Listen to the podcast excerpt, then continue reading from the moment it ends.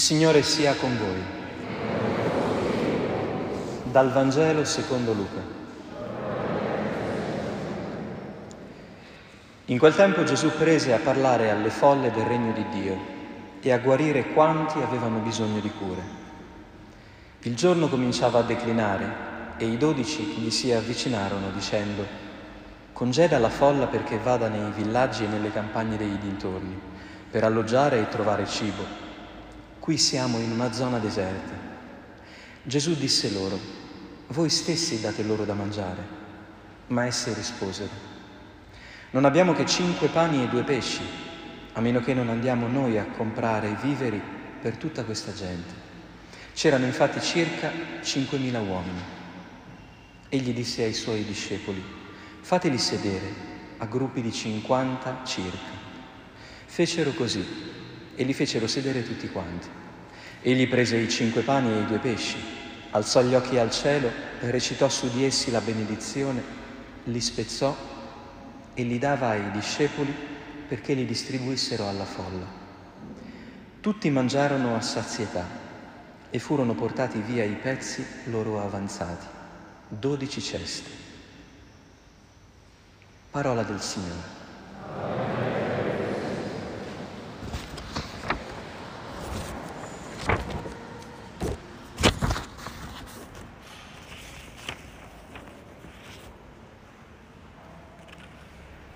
Nel giorno del Corpus Domini abbiamo sempre l'occasione di ricomprendere un po' quello che facciamo tutte le domeniche quando veniamo a messa.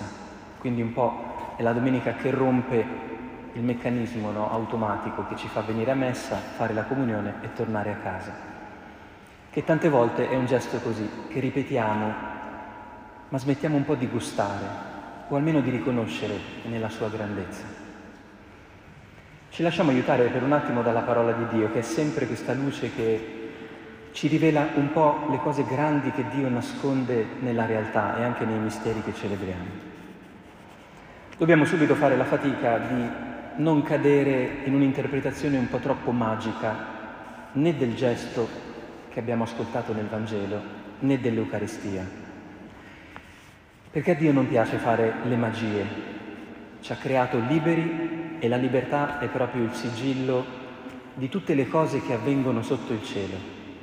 Cose che hanno a che fare con la libertà sono tali perché hanno a che fare con l'amore. E l'amore non fa mai le magie, fa un'altra cosa. Allora proviamo a guardare invece nel Vangelo che cosa, che cosa succede. Guardandolo così, eh, a grandi linee, c'è una situazione di, di, di urgenza, di bisogno, che alla fine si trasforma invece in un momento molto tranquillo, dove addirittura, quando sembrava che mancasse il cibo, alla fine avanza. Questo è il grande segno dell'Eucaristia, che anche la domenica celebriamo. Noi veniamo dalla vita verso Dio, verso l'altare, pensando che non ce la facciamo più. Torniamo indietro e invece ce la facciamo ancora, anzi, sembra che la vita sia sempre superiore alle preoccupazioni. Questo è ciò che l'Eucaristia continuamente fa, anche quando non ce ne accorgiamo. È come se alimentasse la speranza o guarisse i nostri occhi, che tendono sempre a vedere la situazione tragica, anziché la pienezza dei doni di Dio. Però obiettivamente c'è una situazione da cui si parte. Gesù si sta prendendo cura delle persone, si dice qui, avevano bisogno di cure, allora lui parlava, insegnava. Ed è curioso il fatto che a un certo punto i discepoli gli tirano eh, la giacchetta e gli dicono: Gesù, è un po' tardi, o smetti di parlare, oppure qua andiamo un po' nei guai perché fra un po' si deve mangiare, mandali a casa. È curioso perché sembra che Gesù non si accorga neanche di questo.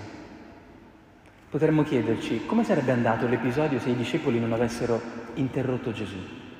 Come avrebbe agito Gesù per darci quello che comunque aveva in mente di donarci?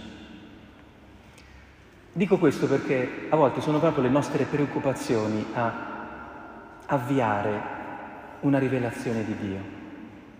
Sono proprio le nostre grida, le nostre preoccupazioni che ci permettono di scoprire quello che Dio può donarci. E infatti Gesù ne approfitta perché si rende conto che i discepoli percepiscono che c'è un problema insolubile e loro hanno in mente una soluzione. Mandali a casa oppure nei villaggi attorno, perché così si comprano da mangiare. E vedete, la nostra logica è sempre questa. Quando vediamo la pochezza di quello che abbiamo tra le mani, qual è la grande idea geniale che ci viene? Compriamo qualcosa. Pensate questa cosa oggi, eh, nel mondo economico, quanto è vera, quanto è diffusa. Non appena c'è qualcosa che non va, andiamo a comprarci qualcosa. Sentiamo un po' un vuoto, ordiniamo qualcosa su internet. Ma a volte anche così tra di noi. Vogliamo farci un regalo? Ti regalo un buono, eh, spenditelo come vuoi. È una grandissima tentazione che ricorre continuamente. Affidare alla moneta, all'aspetto economico, quel di più che manca nella realtà. Quelle parole che non ci sappiamo dire, quei gesti che non ci sappiamo scambiare, quell'affetto che magari ci manca, non sappiamo come dire e come ricevere. Crediamo che si possano comprare le cose. Ma è qui che Gesù invece ha un'altra soluzione, ha un'altra logica. Ed è questo il senso dell'Eucaristia, che come sappiamo è un gesto molto povero. Se ci pensate, questo è l'apice dei misteri della fede cristiana. Eh? Cioè noi custodiamo come gesto incommensurabile che Dio ci ha detto di ripetere nella storia e nello spazio questo. Capite bene che poteva inventarsi qualcosa di un po' più efficace, che poco pane e poco vino. Come mai ha voluto rimanere proprio in un segno così povero, così piccolo? Il primo messaggio è: guardate che non vi manca niente per arrivare alla meta. Questo è quello che anche Gesù cerca di dire ai discepoli. State calmi. Quelli erano già lì con la calcolatrice, dicevano: ma qua sono cinquemila uomini, noi abbiamo cinque panini. I conti non tornano. Quante volte noi siamo proprio dentro questa, eh, questo labirinto che si crea anche dentro di noi? Cioè che guardiamo a Dio e Dio ci sembra un po' sprovveduto, come dire, ma non ti accorgi di come le cose qui non funzionano, di quante cose ci mancano? Noi nella nostra testa siamo più performanti, intelligenti, generosi di Dio, che sembra non vedere tutte le urgenze che abbiamo.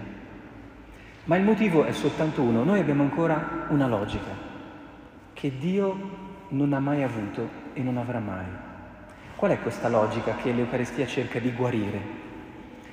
Io la definirei così: quando noi vediamo poco, frugandoci le tasche, guardando il frigorifero o il conto in banca, facciamo subito questa associazione: poco uguale niente. Cioè la nostra, il nostro modo di interpretare il poco è questo, è sempre al ribasso. Ma cosa vuoi che sia questa cosa qui? Per questo siamo la cultura dello spreco e dello scarto. Il poco per noi non serve a niente, lo buttiamo via. Noi siamo nella logica del tanto, dell'accumulo. Cioè a noi ci sembra che la vita sia garantita quando abbiamo le cose piene, gli armadi pieni, i frigoriferi pieni, eh, i, i conti in banca pieni. Quello ci sembra garantire la vita. Se io ho tante scorte, allora sto bene. Gesù invece vuole suggerire un altro modo di guardare la realtà. Gesù dice: quanto avete? Cinque pani e due pesci? Bene. Non è niente. Se me lo date tutto, questa cosa diventa una ricchezza. Il punto non è quanto abbiamo, ma se lo doniamo, se lo condividiamo. Questo è il primo grande messaggio che vuole dare Gesù ai discepoli. Condividete quello che avete. Tiratelo fuori.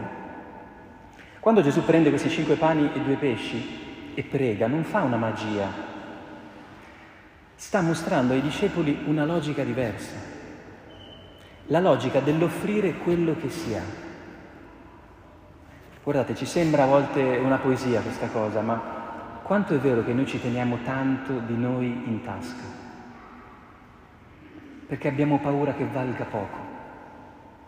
E le cose importanti della vita non cambiano per questo, perché noi abbiamo paura a parlare, a dire, a dare. Abbiamo paura che l'altro rifiuti, che l'altro non gradisca, che l'altro reagisca magari male. E sapete perché quel giorno avviene un miracolo? Vabbè, perché c'era Gesù, eh, era il figlio di Dio, quindi capite che può fare quello che vuole Dio, evidentemente. Ma c'è, credo, un segreto da cogliere che ci fa capire perché noi la domenica andiamo a messa e quando non ci andiamo ci confessiamo, cioè per noi è proprio una cosa importante la messa. Gesù fa capire ai discepoli, e lo farà capire poi con la sua morte, che quando Lui prende il nostro poco e lo dona e lo condivide, Lui ci si mette tutto in quel dono. Cioè quello che ci salva non è donare tutto, questo lo fanno anche gli eroi e i supereroi. Quello che ci salva, vuole mostrarci Gesù, è mettere noi stessi nel tutto che doniamo. E non è così scontato. È la grande differenza fra noi e Dio. Noi finiamo le nostre giornate spesso sfiniti, stanchi, perché abbiamo dato tantissimo magari, ma non abbiamo messo noi stessi in quello che abbiamo fatto, non fino in fondo, perché noi non abbiamo la forza di fare questo atto d'amore, perché è come morire dare noi stessi, è uguale a morire, a noi ci fa tanta paura mettere veramente tutto quello che siamo in una cosa, ma quando lo facciamo ci accorgiamo che avanza un sacco di cibo, perché? Perché ci accorgiamo che siamo felici. Faccio un esempio molto semplice. Se io spreco a volte un po' del mio tempo per fare una cosa e mi ci dono veramente in quell'atto di carità, di servizio, nel senso che non sto a pensare quello che potrei fare in quell'ora di tempo, non, non sbuffo, non mi lamento, io sono veramente contento. E anche se quell'ora mi ha fatto morire, quel, quel momento di, di carità, io alla fine ci sono ancora, sono ancora me stesso e sono più felice di prima, perché mi sono donato, ma sono felice di averlo fatto. Non l'ho fatto per dovere, in cambio di una ricompensa, l'ho fatto in modo libero, gratuito. Questo è quello che fa Gesù quel giorno, cioè fa vedere che il poco offerto, a cui si aggiunge davvero il dono di noi stessi, lascia tutti contenti, noi per primi. Questo è il motivo per cui l'Eucaristia è per noi tremendamente importante, perché noi non siamo capaci di mettere noi stessi in quello che doniamo. Ce la dà il Signore questa forza, di non tenere proprio nulla, di essere presenti in quello che stiamo vivendo. E infatti c'è la prima lettura che dice una cosa molto interessante, poi magari rileggetevela. Questo sacerdote ante litteram, Melchisedec, figura di Gesù, quando vede arrivare Abramo, lui offre il pane e il vino, lo benedice e davanti a questa Eucaristia in anticipo, prima che, che Gesù la inventasse, si dice che Abramo diede a lui la decima di tutto. Se l'Eucaristia funziona e noi assimiliamo la logica di Gesù, sapete qual è la cosa più bella? È che chi ci incontra ha un po' più voglia di amare, perché vede in noi qualcosa di tenero, di accogliente, come è Gesù. L'Eucaristia non fa più belli noi e basta, fa più buoni gli altri. Capite il gran, la grande magia qual è in realtà? Che noi mangiamo il corpo di Gesù, senza nemmeno rendercene conto diventiamo simili a Lui nell'amore. Ci viene più facile donarci e gli altri sono contenti di questo, perché si accorgono che noi siamo fratelli, che di noi non c'è da aver paura, che noi siamo amici. Ecco, tutto questo avviene ogni domenica quando celebriamo l'Eucaristia. Noi poi usciamo magari soltanto sudati, sventagliati e non ci accorgiamo di questo miracolo. Ma quello che accade è precisamente questo. La logica di Dio dà una pedata alla nostra logica di preservazione economica e ci fa vivere un po' di più nella gratuità. E tutto questo silenziosamente, gratuitamente, incessantemente. Il modo migliore allora per onorare l'Eucaristia non è celebrarla oggi eh, con qualche tono solenne in più, ma ricordarci quanto è importante questo momento, che è precetto di domenica, ma un cristiano che scopre il miracolo dell'Eucaristia come minimo ogni tanto gli viene voglia di andarci anche quando non è di precetto, se l'ha gustato veramente. Allora ecco, un augurio per il tempo estivo. Scopriamo magari anche il valore dell'Eucaristia quando non siamo obbligati a farlo. Possono essere le messe più belle, quelle in cui assimiliamo più profondamente la gioia e la responsabilità di essere anche noi il corpo di Cristo.